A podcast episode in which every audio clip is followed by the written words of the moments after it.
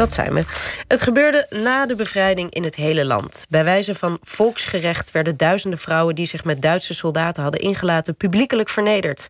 Moffenhoeren werden ze genoemd. Tegenwoordig kijken we er wat minder zwart-wit naar. En dus was het tijd voor een nieuw boek, Moffenmeiden, over soldatenliefjes, knippers en omstanders. Van Rianne van Oostrom. Wel, uh, welkom. Dankjewel. Waarschijnlijk hebben veel mensen wel een beeld van die moffenmeisjes en hoe ze werden behandeld. Maar schets het nog even. Hoe werden ze precies gestraft na de bevrijding? Ze werden eigenlijk door heel het land kou geschoren. Dat gebeurde uh, ja, meestal op straat. Uh, soms uh, bij het gemeentehuis, soms op een schoolplein. in ieder geval vaak op een centrale plek. En ja, dat ging ten overstaan van de bevolking. En soms werden ze dan daarna nog door de straten geleid, eigenlijk als een soort ja, een beetje tentoongesteld. Soms op karren rondgereden. Ja. ja, dus publiekelijk vernederd. Ja. En, en uh, ja, dit is al heel lang geleden inmiddels. Waarschijnlijk waren er niet veel ooggetuigen meer in leven. Um, uh, waar heb je je onderzoek op gebaseerd? Ik heb um, eigenlijk een combinatie gemaakt van veel oral history, dus uh, veel interviews.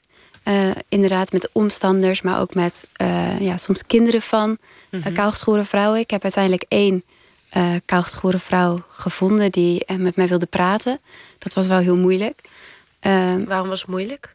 Nou, omdat het, ja, het is niet mak geen makkelijk onderwerp om te praten. Deze, om over te praten. Deze vrouw was dan zelfs ook nog onterecht kaal geknipt. In plaats van haar zus. Ehm, die een kind van een Duitser had. Mm. maar ja, zij, zij had het eigenlijk nog steeds niet tegen haar kinderen verteld. Dus het is door het leven, door, ja, getekend eigenlijk ja, uh, door die gebeurtenis. Ja. ja. Nu, nu, zeg je, ik heb interviews, ik heb. Uh, ja, ik heb archiefonderzoek gedaan aan de les. En, en, ik kan me helemaal niet voorstellen dat hier archief van bestaat, eerder gezegd. Wat, wat moet ik me daar dan bij voorstellen? Uh, nee, klopt. Dat is ook heel erg lastig. Dus er zijn af en toe wel bijvoorbeeld lijsten met namen. En je hebt in het uh, archief voor de bijzondere rechtspleging heb je de strafdossiers liggen. Daar staan ook verhoren in en soms ook uh, nou, heel vaak ook getuigenissen van uh, buurtbewoners die dan zeggen: hierom, hierom is deze vrouw schuldig. En ik heb nog wel heel bijzonder materiaal gevonden in Roosendaal. Want daar is eigenlijk twee maanden nadat de stad bevrijd was, een enquête gehouden onder de bevolking. En daar zat ook een vraag in, een open vraag. Wat vond u van het kaalscheren van uh, zogenaamde moffenmeiden? Dat is uh, in Roosendaal dus ook gebeurd. En dat hebben ongeveer 500 mensen hebben daar een redelijk uitgebreid antwoord op gegeven. En Wat dat kwam gaf... daaruit naar voren, ja?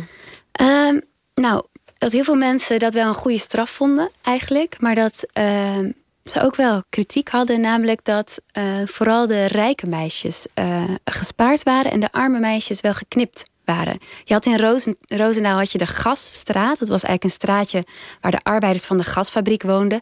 En daar zijn dus onder andere meerdere vrouwen kaal geschoren.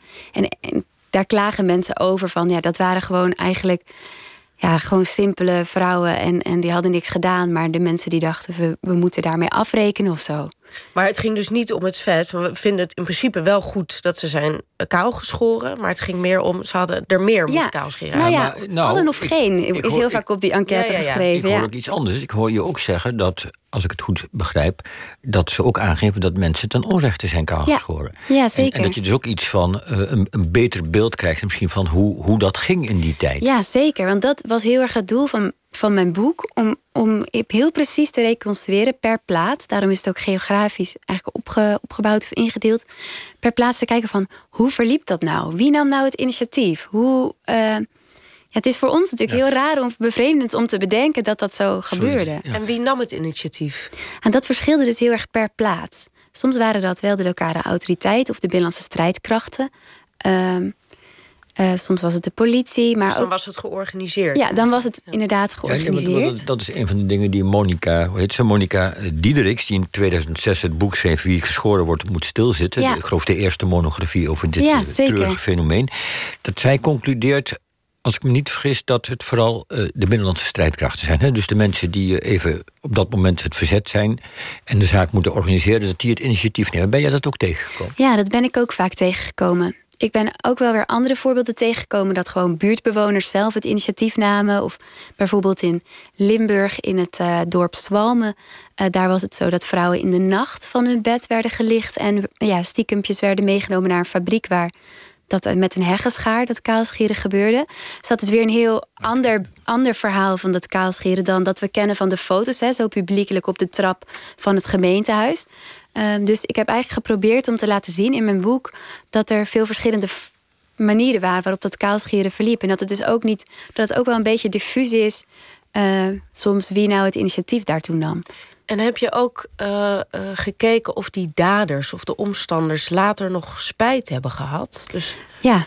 Want je hebt met kinderen geloof ik gesproken van, van daders of omstanders, hè? Ja, ja. inderdaad. Uh, en inderdaad met veel mensen die erbij stonden en die meededen bijvoorbeeld aan het juichen. Er zijn ook nog mensen die daar heel erg achter staan. Hè? Dat.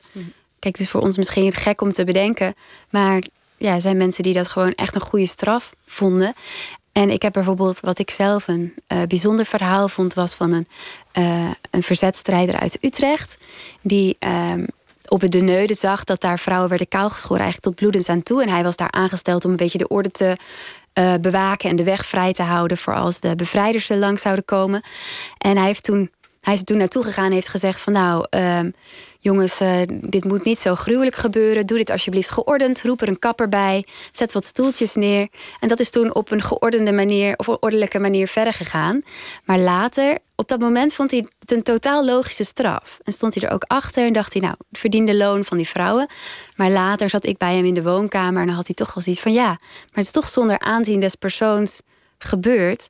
En die vrouwen, die, die, ja, ik had geen idee of ze, of ze schuldig waren. Of dat ze überhaupt omgang hadden gehad met een Duitse militair of dat slechte buurvrouw dat zei. Of... En wat is schuldig ook? Hè? Ja, en wat is schuldig in dit meisje opzicht? verliefd, zoals we in de column van Nelleke Noordenvliet Ja, klopt inderdaad. Ja. ja. En, en eh, je zegt om nog even um, wat dieper te analyseren van waarom die vrouwen nou werden kaalgeschoren. Je zegt ook het vrouwenlichaam was het laatste slagveld van de Tweede Wereldoorlog. Daar maakte Nederland zich van vreemde smetten vrij. Daar zit misschien ja, meer in dan alleen een oorlogsafrekening? Of hoe, hoe kijk je ernaar? Ja, zeker. Ik denk dat het ook wel ehm, ja, te maken had met de ideeën die bestonden over wat een vrouw moest doen. Want nou, je hebt zo'n uh, gendertheorie over de vrouw als nationaal bezit. Dus dat uh, tijdens de oorlog, tijdens ja, de vrouw is, uh, kan, ja, kan kinderen baren. Dus kan eigenlijk het voortbestaan van de eigen natie waarborgen. En die wordt in oorlogstijd natuurlijk juist bedreigd. Uh, en als ze dan met een man van een ander volk gaat, dan is dat natuurlijk. Uh, ja, eigenlijk dubbel slecht. Dus, uh, Nationale echtbreuk, zeg Ja, je. klopt inderdaad. Ja. Maar is het dan zo dat het verraad van een vrouw nog zwaarder wordt aangerekend dan het verraad van een man? Ja, ook omdat het ehm, ja, vaak gepaard ging met dan openlijk onzedelijk gedrag of zo. Of hoe hand in hand op straat lopen. Of, of dat soort dingen werd ook heel snel, zie ik in al dat bronmateriaal terug. Als een vrouw werd gezien met een Duitser uh, of, of, of gearmd liep met een Duitser, werd het heel snel in het seksuele getrokken. Van ze doet het met de, ze doet het met de vijand.